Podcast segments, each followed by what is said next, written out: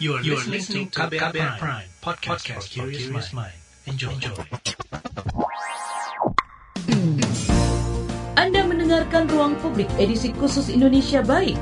Bersama kita jadikan Indonesia baik.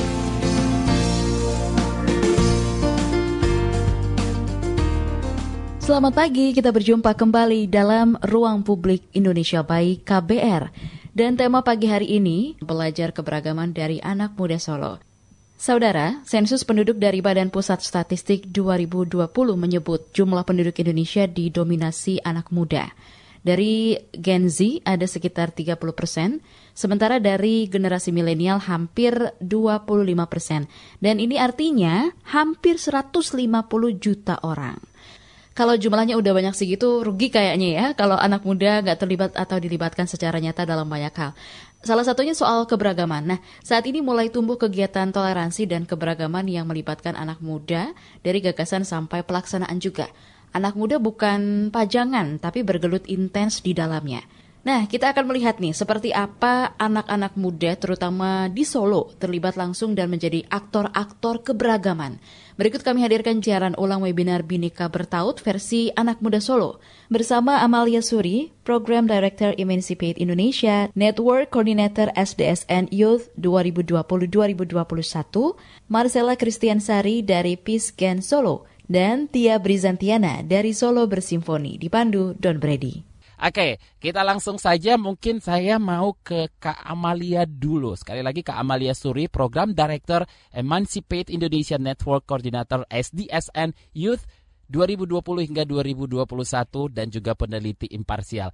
Kamil, mengapa sih eh, anak muda ini harus benar-benar terlibat sekarang ini ya dalam gerakan-gerakan baik, termasuk membangun dan menjaga keberagaman? Eh, um, terima kasih ya sebelumnya uh, eh, KBR dan kawan-kawan Solo Radio udah diundang. Jadi kenapa penting anak muda itu terlibat? Uh, alasan pertama karena ya. tadi Kak Don udah mention juga tentang bonus demografi ya. Betul. Um, kita anak muda itu pasukan yang paling rame lah gitu, di di Indonesia gitu. Um, Gen Z ada 30 persen, mm -hmm. sisanya ada milenial ada lebih banyak lagi. Jadi memang sudah seharusnya kita mengambil peran. Gitu. Nah, cuman peran yang seperti apa dulu? Karena selama ini kalau misalnya nggak tahu teman-teman pernah dengar atau enggak, tapi ada yang namanya meaningful youth participation atau partisipasi anak muda yang bermakna. Mm-hmm. Uh, selama ini um, anak muda banyak terlibat. Saya pun di Jakarta itu sering uh, terlibat dalam gerakan-gerakan kepemudaan. Tapi nggak nggak jarang keterlibatan kita itu sebatas tokenism aja gitu. Jadi dalam uh, eh, MYP tadi, Meaningful Youth Participation, itu ada tingkatan uh, keterlibatan anak muda. Partisipasi anak muda itu ada tingkatan-tingkatannya mulai dari level 1 sampai dengan level 7. Level 1 sampai 3 itu uh, biasanya anak muda cuma dilibatkan jadi pajangan atau ikon, tim hmm. hore, panitia biasa. Tapi nggak benar-benar um, pelibatannya meaningful gitu. Atau uh, ide uh, decision making, pengambilan keputusan di dalam acara ini itu nggak nggak terletak di anak muda. Jadi anak muda cuma jadi token. Nggak sedikit nih acara kalau misalnya kawan-kawan aktif, sering ikut kegiatan, mulai deh perhatiin karena sering tuh judulnya ada youth-nya. Mm-hmm. Kayak beberapa waktu lalu saya pernah ikut acara judulnya Youth Town Hall, tapi di dalam Youth Town Hall ini semua yang terlibat itu orang dewasa, ya pokoknya nggak youth lah gitu. Jadi youth cuma jadi partisipan aja gitu. Jadi peserta aja gitu. Mulai dari yang ngisi acaranya yang pokoknya semuanya. Bahkan sampai ke ice breakingnya itu yang mimpin orang tua. Bahkan bukan dewasa akhir gitu ya. Mungkin umur 30-an gitu. Bukan. Orang udah tua kayak grandpa age gitu. Jadi ini kan ya. sangat kelihatan ya kayak apa ya pelibatan anak muda uh, cuman jadi token, cuman judul aja gitu kayak judul acaranya Youth Town Hall, kemudian pesertanya anak muda tapi di dalamnya um, pelibatan kita cuman sebatas bagus kalau difoto dan bisa untuk dilaporkan tapi uh, ya nggak meaningful gitu. Nah jadi semulai sekarang nih pengen mengencourage kawan-kawan muda di sini untuk lebih apa ya lebih kritis aja gitu kalau melihat pelibatan anak muda mulai sekarang. Kalau misalnya ada acara-acara yang diperuntukkan untuk anak muda mulai dianalisa gitu. Ini pelibatan saya di acara ini meaningful atau enggak. Bahkan termasuk di OSIS, di kegiatan di sekolah juga, di kampus mungkin. Pelibatan kita, uh, partisipasi kita dalam I don't know, perpolitikan kampus misalnya. Mm -hmm. Apakah sudah meaningful atau cuman jangan-jangan kita jadi alat uh, dari I don't know, kayak petinggi kampus misalnya untuk mereka menjalankan acara kita cuma panitia tapi nggak benar-benar ya itu food for thought lah. Mungkin um, di awal segitu dulu kak dan oke okay. uh, jadi apa sih sebenarnya nih kak Amel nilai lebihnya ketika anak muda itu benar-benar terlibat dibandingkan hanya menjadi icon atau tokenism? Seperti itu tokenism dan ya sekadar atau hanya dipaj dipajang aja gitu Kamel Mm-hmm. Jadi um, kita di SDSN Youth itu selalu uh, berpikir anak muda ini bisa jadi lebih dari sekedar ikon, token dan lain sebagainya tadi ya. Anak muda dengan kita punya ada banyak pasukan, kita bisa menjadi organizer, peer educator juga. Karena sering kali itu kalau di yang ngerti sesama kita kan ya kita sendiri gitu. Yeah. Jadi akan lebih masuk kalau apa ya isu-isu kepemudaan itu disuarakan sama anak muda sendiri. Terus juga karena kita punya tadi pasukan, uh, resource, um, dan kita langsung di grassroots gitu. Jadi kita bisa jadi knowledge hub juga gitu sebenarnya. Terus karena datangnya dari kita, biasanya akan ada sense of belonging, rasa kepemilikan untuk gerakan yang kita bangun gitu dan itu dampaknya akan lebih sustainable biasanya hmm. dibanding kalau misalnya kita yeah. cuman disuruh jadi panitia aja setelah itu ya udah selesai gitu nah cuman kalau misal pelibatannya kita anak muda dilibatkan dengan meaningful dari awal perencanaan sampai di akhir evaluasi itu biasa hasilnya bisa lebih sustainable sayang aja gitu rasanya kalau misalnya um, pemerintah misalnya ya nggak melibatkan anak muda dengan um, cara yang lebih meaningful gitu karena tadi itu selain bisa menjadi peer educator, knowledge hub, kemudian organizer, kita anak muda itu biasanya juga bisa jadi jembatan antar sektor gitu kak. Nggak tahu kalau kawan-kawan sering notice atau enggak, cuman dalam gerakan apa pun, perubahan sosial nih misalnya, yeah. nggak bisa masing-masing sektor itu bergerak sendiri. Jadi harus semuanya gerak bareng-bareng kan. Nah sayangnya tuh kadang-kadang masih ada ego sektoral gitu. Dari NGO males kerja sama bisnis karena bisnis ya kerjanya merusak lingkungan aja, cuman mikir untung, nggak males gitu. Hmm. Terus bisnis juga agak ini sama NGO misalnya karena diprotes terus gitu, atau pemerintah males sama NGO karena diprotes terus, atau NGO males sama akademisi, cuman tahu teori aja tapi nggak nggak ada aksi nyatanya misalnya. Hmm. Nah, youth itu bisa jadi jembatan yang menjembatani sektor-sektor ini gitu. Berdasarkan pengalaman kami di SDSN, itu biasanya sektor-sektor ini akan menurunkan ego sektoral mereka ketika diundang oleh anak muda gitu. Di Emancipate Indonesia kita pernah bikin kegiatan yang uh, waktu itu jadi Emancipate itu kan isunya tentang perbudakan modern memang bukan tentang apa keberagaman tapi yang mau saya tekankan di sini adalah bagaimana anak muda bisa menjadi jembatan lintas sektor itu gitu. Jadi di dalam diskusi kita bikin diskusi lintas sektor, mendatangkan akademisi, mendatangkan bisnis, mendatangkan NGO juga, dan apa ya sektor-sektor ini mau nggak mau mereka harus bisa menurunkan ego di depan anak muda karena pasti iya. malu dong gitu kayak di depan anak muda masih gontok-gontokan nggak jelas kayak gitu. Jadi okay. ya jadi anak muda bisa jadi jembatan itu jadi jembatan. mengisi peran mengisi betul. peran. Oke okay, jadi jembatan mengisi peran. Ini termasuk untuk regenerasi juga nggak sih Kamel? Mungkin biar regenerasinya itu nggak jauh gitu loh. Jadi ya regenerasinya bisa berjalan dengan baik. Termasuk nggak? Termasuk termasuk hmm. termasuk banget betul. Bisa jadi regenerasi benar benar sekali. Karena ya nanti kan yang melanjutkan atau should I say uh, membarui. Yes, betul. jangan dilanjutin. Kalau kondisi kayak sekarang nggak usah dilanjutin. Jadi anak muda uh, bisa jadi pembaru untuk ya situasi Indonesia yang sekarang gitu. Iya benar. Oke okay. ke Kak Sela mungkin Kak dari Kak Sela dari Pisgen Solo. Oke okay, ini mungkin teman-teman di Solo sudah tahu Pisgen Solo tapi yang dari Solo mungkin uh, biar lebih tahu lagi hmm seperti apa sih Kak Sheila kegiatan anak mudanya di sana? Oke, terima kasih banyak untuk Kadon dan teman-teman semua yang sudah hadir ya. Jadi perkenalkan aku Sela dari Bisgen chapter Solo Kak. Jadi Bisgen sendiri itu merupakan uh, lembaga yang bergerak di bidang pendidikan perdamaian. Hmm. Jadi teman-teman di Bisgen itu kita sangat meyakini bahwa anak muda, anak kecil, bahkan orang tua itu butuh banget namanya aware sama pendidikan perdamaian atau tentang perdamaian itu sendiri gitu. Karena kami percaya percaya bahwa uh, perdamaian itu harus diciptakan. Nggak bisa tiba-tiba ada damai aja gitu. Kesannya istilahnya kita hidup sehari-hari damai-damai aja. Tapi bisa aja di sekeliling kita itu tidak damai. Nah itu peran dari uh, Pisgen sendiri. Nah, kemudian untuk uh, Chapter Solo itu kami uh, bergerak aktif untuk menyalurkan kegiatan-kegiatan yang berkaitan dengan nilai-nilai perdamaian. Seperti contohnya kami sudah melakukan program Breaking Down the Walls. Jadi itu kegiatan yang meruntuhkan tembok-tembok prasangka gitu ya. Hmm. Kalau anak muda tuh kalau kita lihat supaya prasangka gitu lihat orang lain gitu ih orang ini gimana ya mikirnya? Ih orang itu pakai jilbab gitu.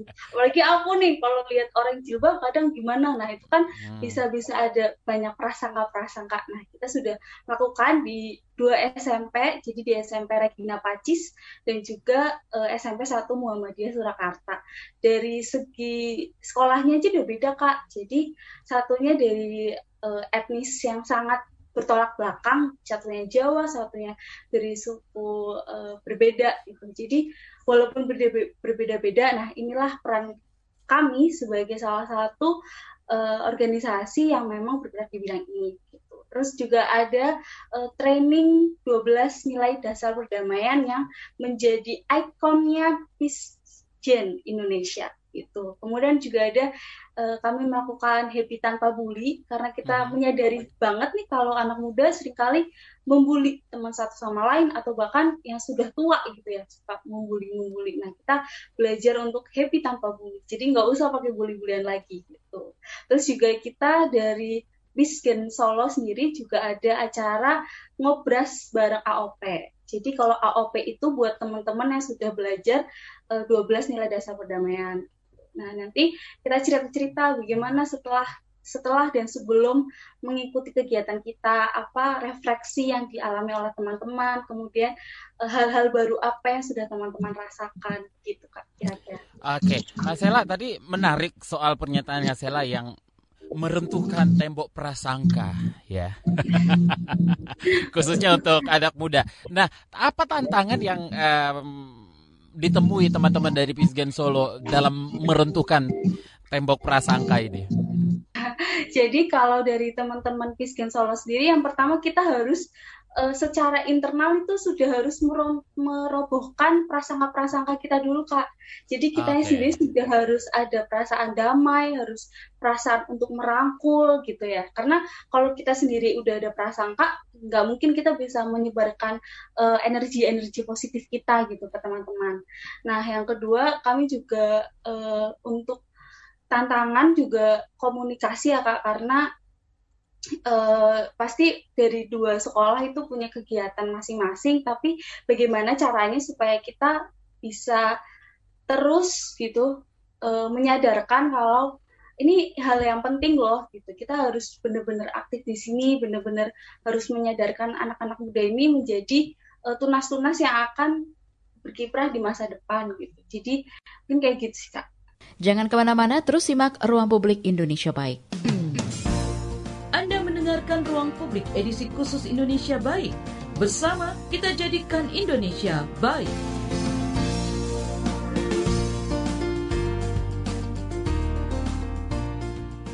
Ya, Anda masih mendengarkan Ruang Publik KBR. Kami masih membahas mengenai toleransi yang dilakukan oleh anak muda Solo bersama Don Brady. Oke, baik. Sekarang aku ke Katia dulu dari Solo Bersimfoni. Hai Katia.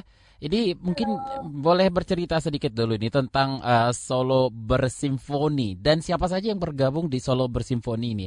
Apakah anak-anak muda? Uh, solo bersimfoni adalah civil society organization. Yeah. Itu kita bergerak dalam pembangunan toleransi dan perdamaian. Uh, kita berlokasi di Raya. cuman emang kita saat ini juga lagi kita per, apa ada perda juga kita juga turunannya pergub. Nah kalau anak muda adalah kita itu pertamanya itu kita bikin relawan Kak Don. Jadi hmm. ada relawan Solo Bersimfoni yang kita namain uh, Sahabat Simfoni. Itu mereka ikuti dari TOT. Kemudian dari TOT itu menjadi sahabat simfoni, kemudian sahabat simfoni itu bikin macam-macam, ada simfoni goes to school gitu kan. Itu jadi mengkampanyekan nilai-nilai perdamaian ke sekolah-sekolah. Kemudian mereka juga pengembangan karakter pribadi juga keluar itu mereka bikin simfoni kelas. Nah, hmm. yang menarik dari Solo Simfoni adalah kami melakukan nilai toleransi ini kalau misalnya tadi Gen Solo pakai 12 nilai perdamaian ya Kak Sela.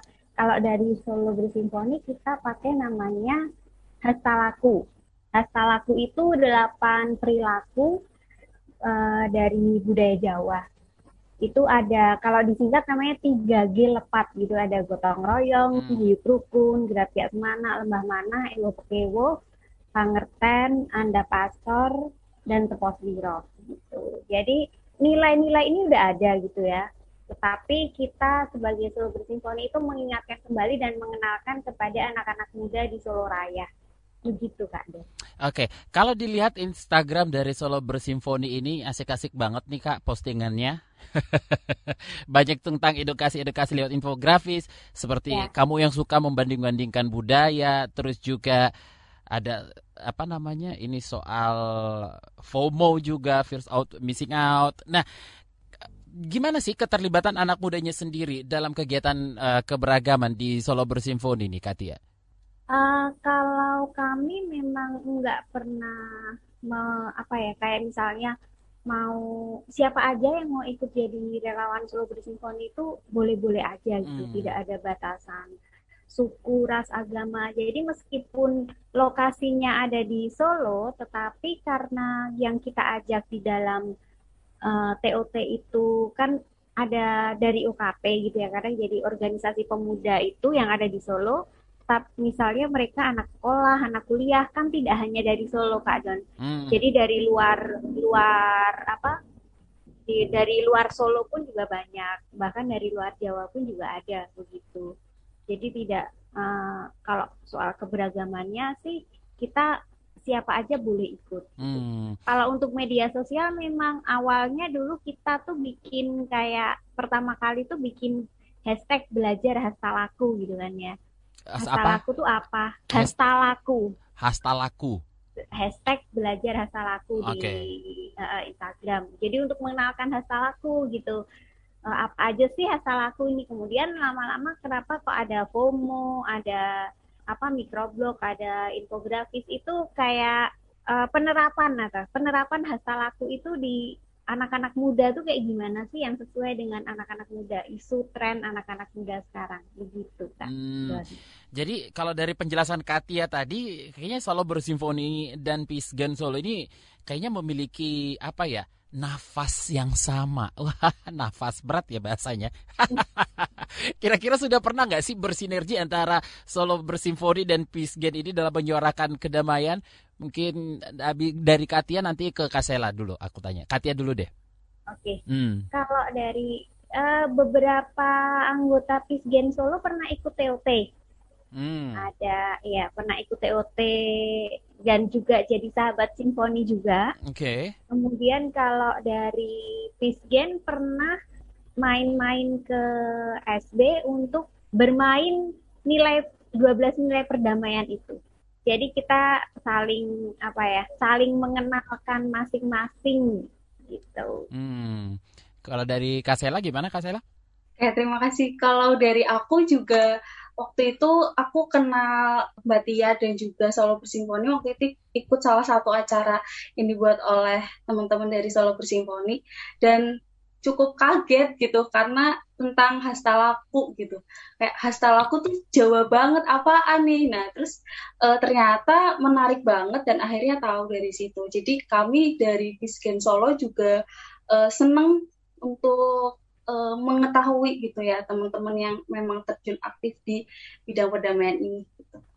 Oke, ke Kamel lagi nih. Kamel, tadi pertanyaannya yang soal um, menarik nih. Um, kita sempat ngobrolin soal regenerasi lah. Terus juga apa namanya jangan sekedar hanya icon aja nih anak muda. Tapi ya yang jadi permasalahannya nih Kak Amel. Ini kan anak muda seharusnya bisa show off nih. Um, misalnya di banyak banyak banyak bidang nih. Tapi kita lihat banyak sekali lembaga negara itu yang memang diisi oleh generasi yang lebih dewasa anak muda itu bisa juga nggak sih mengisi di ruang-ruang yang diisi oleh anak muda yang lebih dewasa? Gimana sih anak muda yang lebih dewasa atau orang tua? Nah, gitulah. Gimana? Anak muda anak, anak muda yang, yang lebih dewasa. Ya, gitulah. Ya, tentu tentu bisa sebenarnya ya. Aha. Cuman sayangnya kesempatan um, itu untuk anak muda jarang Gak mau jarang atau di... jarang gak ada kesempatan atau gimana nih Kamil? Nah, kalau aku sih bilangnya jarang dikasih kesempatan. Jarang dikasih kesempatan, oke. Okay. ya, kalau menurut aku jarang. Um, soalnya nggak nggak tahu ya. Kalau aku mungkin karena memang uh, sehari-hari juga selain di imparsial kan tadi um, banyak kan tadi posisiku yeah. uh, program director di Indonesia, uh -huh. terus aku juga network koordinator untuk SDSN Youth ya. Indonesia yeah. sampai udah udah selesai sih periodeku udah selesai 2001 2021. Tapi um, karena sehari-hari uh, memang aktif sama anak-anak muda, ikut kayak melihat gerakan anak muda di berbagai sektor, di berbagai isu. Uh -huh. Jadi aku uh, cukup optimis gitu dengan keaktifan anak muda bergerak untuk perubahan, uh, termasuk juga untuk um, isu toleransi dan perdamaian. Karena di um, imparsial juga kita punya program terkait dengan apa kebebasan beragama berkeyakinan juga di Solo dan sering juga main sama apa Pisgen Solo. Hmm. Beberapa waktu ke depan akan ada pelatihan juga imparsial bikin pelatihan untuk uh, anak muda di Surakarta untuk apa ya uh, pokoknya melatih anak-anak muda ini untuk jadi agen of change dan agen perdamaian lah gitu di Surakarta untuk mereka jadi um, apa ya aktor yang aktif yang setara dengan pemerintah untuk melawan apa radikalisme ekstremisme kekerasan hmm. gitu jadi kalau ditanya apa anak mudanya yang mager enggak gitu soalnya kemarin dari acara yang kita bikin ini pelatihan yang um, tanggal 12 nanti mulainya. Okay. Uh, eh, itu kita cuma butuh 25 orang tapi yang yang apply itu sangat banyak gitu dan aku yakin Pisken juga pengalaman ini gitu lah. Kalau bikin acara pasti yang apply sampai tumpah-tumpah gitu. Ini kan menunjukkan ke apa ya, keinginan anak muda untuk bergerak dan berpartisipasi gitu. Nah, cuman sayangnya emang apa kesempatan gitu nggak jarang jarang ada jadi di SDSN Indonesia, SDSN Youth itu kan kita pernah bikin survei kak eh, hmm. uh, ke member organisasi kita. Kira-kira apa yang yang jadi penghalang atau yang jadi uh, challenge gitu untuk mereka dalam bergerak gitu. Salah satunya kesempatan. Kesempatan itu masih jadi sesuatu yang menghalangi gerakan anak muda gitu. Terus juga di resources juga masih kurang karena kan anak muda rata-rata pasti gerakan kita minim budget ya. jadi ya jadi masih kurang di situ gitu. Nah, tapi positifnya kita bisa uh, kuatkan uh, kolaborasi. Ya, ini ada yang komen jadi saya sekalian komen kalau boleh. Seringkali dianggap tidak mampu. Okay. Uh, ini juga salah satu masalah yang sering anak muda hadapi gitu ageism kalau bahasa kerennya eh, kayak Alu diremehkan masih muda, mau tahu apa iya, lu gitu ya masih muda tahu apa gitu kayak dianggap nggak punya pengalaman ya, tapi ya, ya. guess what kita memang nggak menawarkan pengalaman kita tapi, memang belum punya pengalaman kita hmm. menawarkan masa depan ya. asik kuat hari ini ya Anda mendengarkan Ruang Publik edisi khusus Indonesia Baik. Bersama kita jadikan Indonesia baik.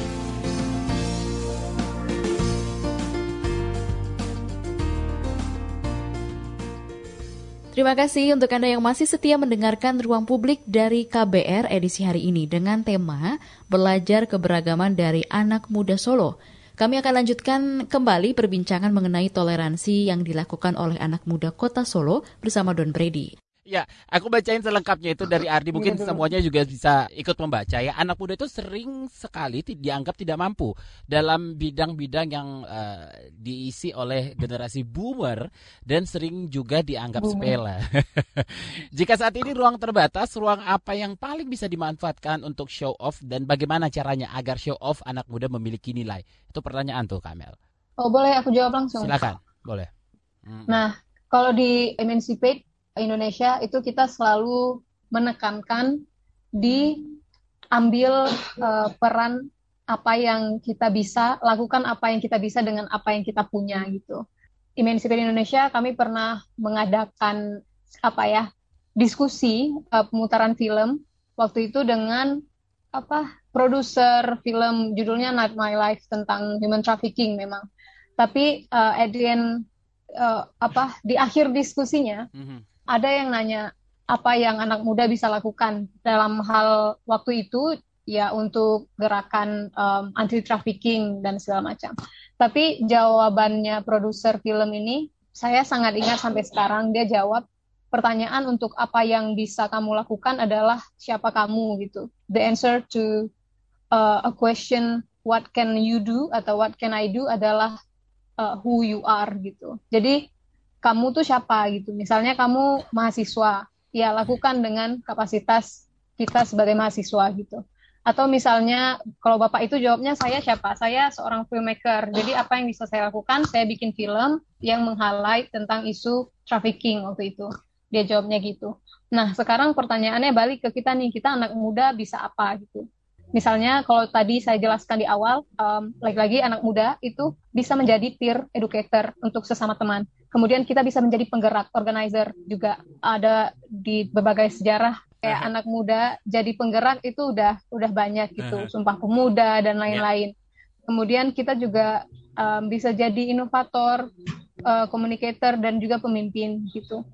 Kalau misalnya um, kawan-kawan lihat anak muda itu bisa apa ya membawa angin segar lah ke dalam pergerakan gitu. Kita punya cara-cara kreatif yang nggak mainstream untuk menyuarakan perubahan-perubahan. Uh, di Emancipate sendiri, isu yang kami bawa, isu yang orang kadang anggap berat gitu, isu perbudakan modern. Uh, emang masih ada satu pertanyaannya kan, kayak emang perbudakan modern masih ada gitu. Um, masih justru lebih dekat dengan kita dan Emancipate cara kita kampanye uh, yang mungkin apa ya orang-orang boomer ini nggak akan kepikiran gitu misalnya dengan uh, kita waktu itu mengkampanyekan soal uh, RUU PKS hmm. dengan filter di Instagram gitu. Pakai kayak ala-ala sinetron um, sinetron yang ada ikan terbang itu ya. Pokoknya pakai sound efek sinetron terus ya pokoknya gitulah. Dan ini kan bukan sesuatu yang um, boomer bisa pikirkan gitu. Uh, ini di sini kekuatan kita gitu, kayak kreativitas anak muda biasanya punya banyak cara yang yang kreatif. Kayak um, Pisgen juga dengan semua acara Pisgen kan aku sering ikut juga ya. Mungkin ke Kasela lagi nih, Kasela dari uh, Pisgen Solo. Kasela tadi um, sudah cerita seperti apa kegiatan di uh, Pisgen Solo ya. Ini ada satu yang menarik nih. Kak Sela ini kan kebetulan non muslim dan pernah menjadi pembicara di pesantren. Boleh cerita soal itu Kak dan gimana respon teman-teman di sana? Oke. Okay. Kalau aku waktu itu uh, dapat info itu dari Mbak Karlina yang merupakan ketua di Bisken Solo. Nah, Mbak itu sangat uh, mendukung kaum kaum muda gitu. Jadi kalau ada apa-apa, udah kaum muda dulu, udah kaum muda dulu gitu. Nah, terus aku deh ajaklah ke situ. Sebelum aku ke situ, Kak, jadi uh, malam sebelumnya teman-teman di Bisken Solo mungkin uh, apa ya masih ada ketakutan-ketakutan gitu karena aku beda gitu dan hmm. belalah atau apa bahasa Indonesia ya eh, kebetulan yang non muslim itu ada tiga orang uh -huh. salah satunya aku nah kemudian uh, sebelumnya itu temen aku salah satunya telepon dulu teleponnya itu dua jam kak buat nanyain ke aku sel kamu mau nggak pakai hijab besok jadi okay. sebelum sebelum nanyain kan dua jam dulu nih ngobrol gitu uh -huh. Kayak, uh, apa gini-gini gini terus baru sel jadi gini besok kamu mau nggak pakai hijab? Loh maksudnya aku bingung dong kak. Lo maksud iya besok kan kita mau ke pesantren mau pesantren gini-gini. Oh iya nggak apa-apa nggak apa-apa santai aja santai aja. Terus dia ngomong aku sebenarnya tuh takut kamu tersinggung gitu. Jadi sebelum acara aja tuh sudah ada prasangka udah ada ketakutan ketakutan tersendiri gitu, hmm. dari mereka dan juga aku selaku orang yang akan memberikan materi. Tapi uh, puji Tuhannya ketika aku sampai di sana aku disambut. Bahkan waktu aku datang aku kan nggak bisa pakai hijab kak.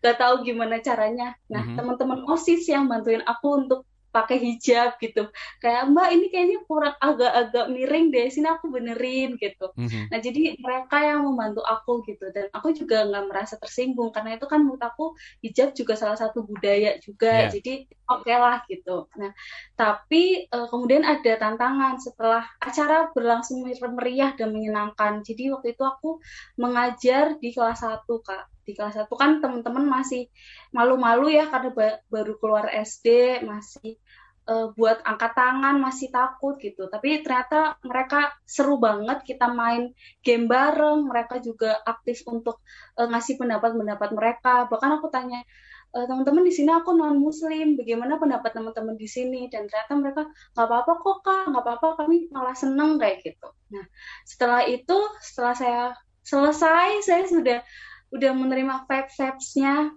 positif vibes-nya, beberapa hari kemudian itu saya dapat kabar, uh, Marcella ini ada salah satu wali kelas, eh, wali murid yang eh, nggak uh, terima nih kalau kamu udah ngasih materi ke situ ke hmm. ke kelas itu. Nah kemudian loh kenapa mbak? Padahal aku nggak melakukan hal-hal yang tidak baik. Mungkin karena itu ya jadi boomer ini nih kita apa jadi agak-agak tersinggung ya tadi ya boomer ini. Jadi ada perasaan khawatir anaknya nanti dimasukkan kristenisasi kali ya hmm. kalau zaman-zaman sekarang gitu. Jadi takut ada perasaan-perasaan takut gitu. Tapi uh, ternyata setelah sudah ada komunikasi jadi ada pemahaman-pemahaman inilah karena uh, Mbak Ninin sendiri juga menguatkan aku karena waktu itu aku cukup down, cukup takut untuk memulai gerakan ini lagi, gerakan untuk menyebarkan perdamaian gitu. Tapi Mbak Ninin bilang, saya lah inilah bentuknya gitu. Kita harus melakukan perubahan baru. Kalau misalnya yang mengajar sama-sama Muslim itu nggak ada live actionnya dong gitu. Padahal kita membahas tentang keberagaman. Nah, secara uh, live action aja belum beragam. Bagaimana kita bisa menunjukkan keberagaman itu? Gitu. Nah, dari situ aku termotivasi lagi untuk oke okay, nggak apa-apa it's okay kok sel gitu teman-teman di Biskin Solo dan juga Solo Bersimfoni sangat uh, membantu kita gitu untuk bisa terus aktif di sini gitu. Dan kalau menurut uh, Kak Sela sendiri sebenarnya gimana sih khususnya di Solo ya apa namanya uh, keterlibatan anak-anak muda sendiri gitu loh uh, untuk kegiatan keberagaman dan responnya seperti apa sih? Oke, kalau berarti dari sisi teman-teman yang ini ya yang ikut Boleh, itu. Iya. Nah, kalau dari uh, Pisgen sendiri itu, kalau misalnya lagi ada acara, pasti teman-teman yang dilibatkan yang uh, maju tempur pertama kali itu pasti anak-anak muda dulu kak. Jadi kami kemarin habis aja ikut acara uh, kerjasama dengan imparsial. Jadi kami menjadi fasilitator untuk uh, bermain board game Galaxy Obscurious. Nah itu tuh uh, permainan tentang konflik gitu itu ada ada yang juga salah satu di kita sama-sama sama-sama alumni dari uh, program board game for peace gitu. Nah kita jadi anak-anak muda lah yang pertama kali maju kak buat ikutan uh, menyebarkan nilai-nilai perdamaian itu. Terus juga dari sisi teman-teman yang hadir juga sangat kepo. Jadi karena kita juga ngasihnya permainan yang kreatif dan juga uh, bentukannya juga karena kita sendiri anak-anak muda. Jadi benar Kak Amalia tadi mention kalau yang lebih mengerti anak muda ya kita anak muda. Jadi karena hal itu kita uh, ayo anak muda dulu nih kita sama-sama rangkul satu sama lain gitu nah dari situlah bisa uh, lebih seru dan lebih kena di hati karena kan kita membahasnya tentang isu yang abstrak jadi perdamaian toleransi itu nggak kelihatan kak kita bisa merasakan kalau hati kita sendiri udah ada gerakan-gerakannya gitu kalau hatinya kita nggak ada gerakannya itu mau 10 tahun mau lima tahun belajar perdamaian itu nggak ada hasilnya jadi hmm. memang harus dari hati ke hati ya. dari pemuda ke pemuda begitu masih Anda dengarkan Ruang Publik KBR. Ruang Publik edisi khusus Indonesia Baik. Bersama kita jadikan Indonesia baik.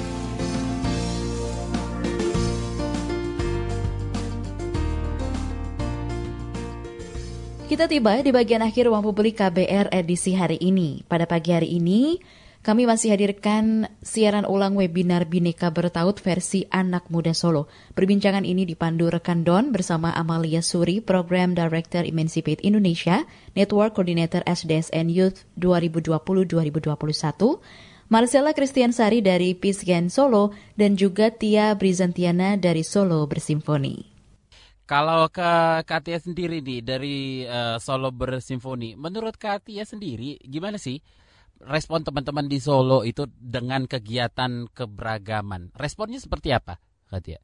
Uh, jadi sama kayak Piskin juga kita bikin kegiatan beberapa dan kita juga terinspirasi dari Pisgen. Kita punya board game juga. Dulu waktu awal kita buat kita juga mengundang Kak Ninin dan Mbak Profita juga untuk kita sharing apa sih board game itu dan kemudian kita juga punya board game dari board game ini kita mengajarkan apa ya perdamaian, hasta laku gitu. Jadi bermain-main gitu, tapi dengan cara bermain-main. Dan responnya kalau kalau dari board game ini kita itu biasanya mengenalkan board game di CFD. Kalau dulu waktu belum sebelum pandemi ya, kita biasanya kalau hari Minggu itu kita nama ada namanya hasta laku on the street itu kita menggelar board game kita, kemudian masyarakat, eh, anak-anak kecil gitu boleh bermain board game gitu. Hmm. Kemudian ini juga kita lakukan di Symphony Goes to School yang kayak yang tadi aku bilang. Itu jadi kita ke sekolah-sekolah ngajarin hasta laku tapi dengan cara bermain board game gitu. Kalau kenapa kita kok ngajakinnya anak muda ya?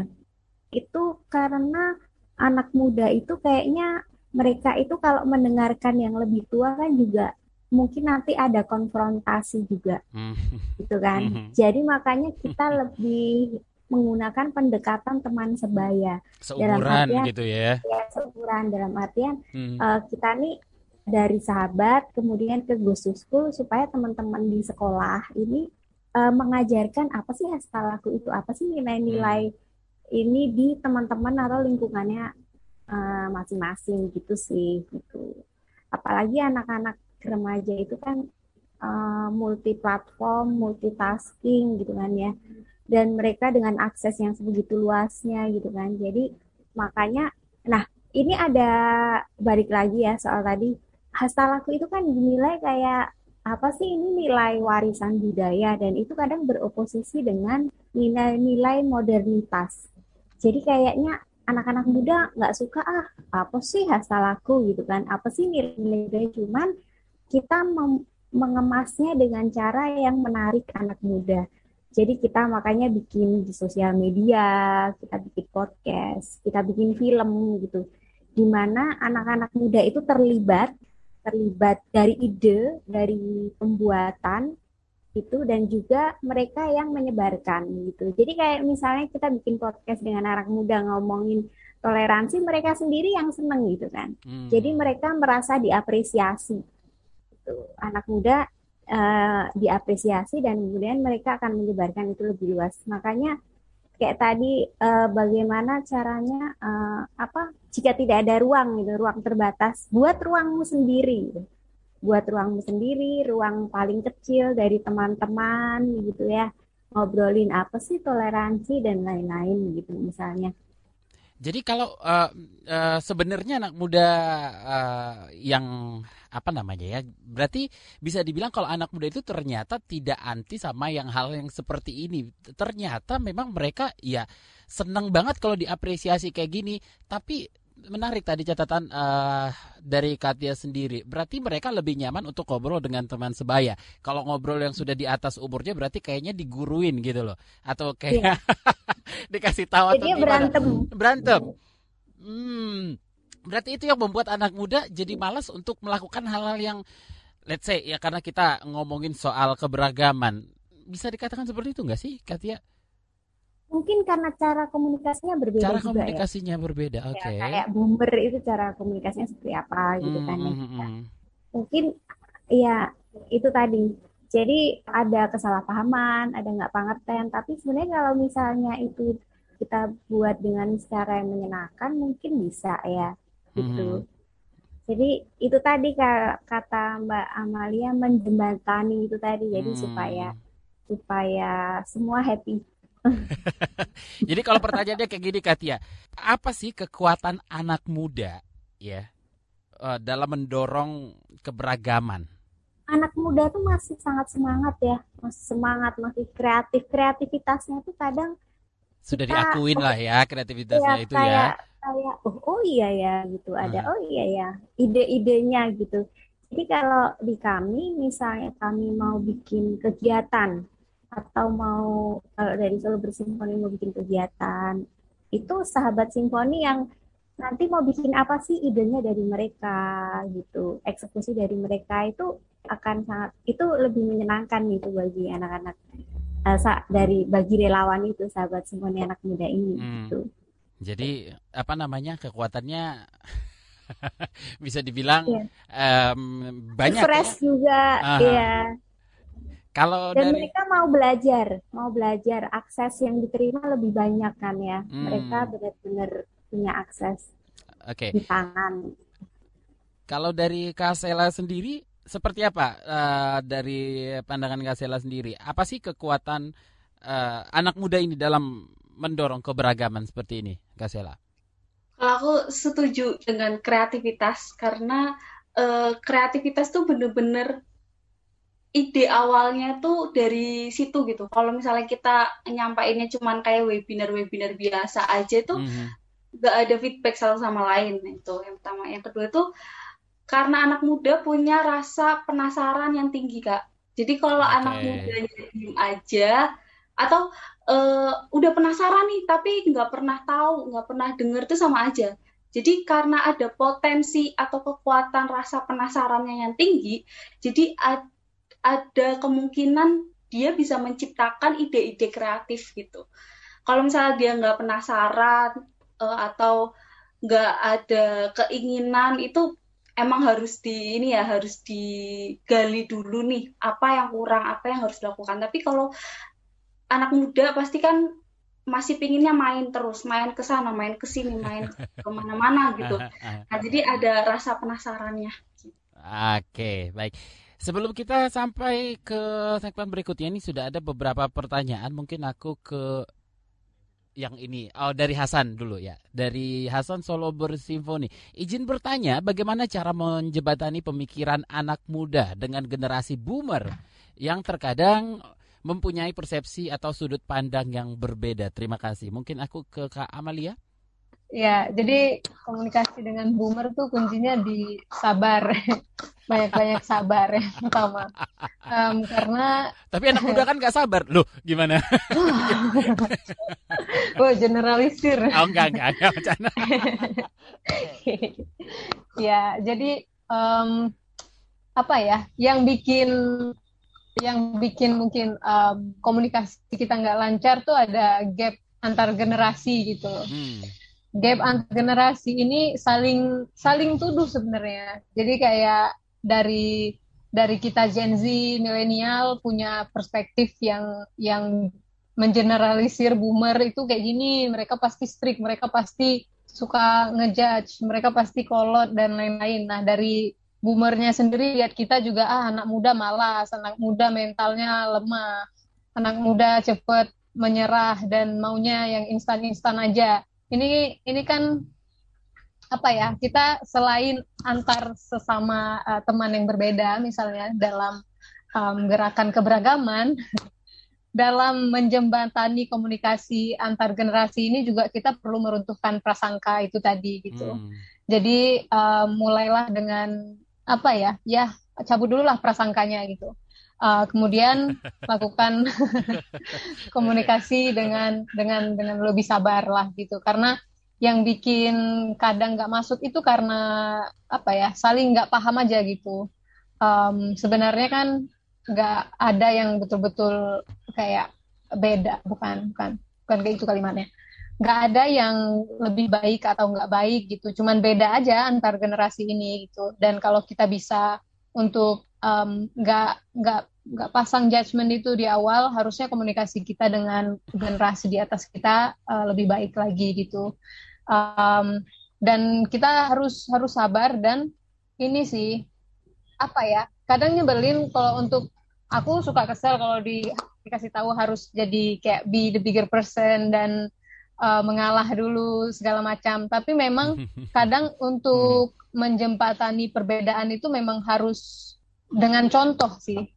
Nah, kadang um, apalagi orang tua gitu ya, boomer tuh kadang nggak nggak paham nggak paham dengan generasi kita karena mereka nggak tahu gitu. Kayak banyak hal yang mereka nggak mengerti gitu. Uh-huh. jadi ya buat mengerti dengan cara ditunjukkan gitu. Kalau bisa bahkan tunjukkan hasil akhirnya kayak apa kayak gitu. Di ya dibuktikan dengan hasil. Dan harusnya setelahnya mereka jadi lebih ini sih Demikian Ruang Publik KBR edisi kali ini dengan tema belajar keberagaman dari anak muda Solo.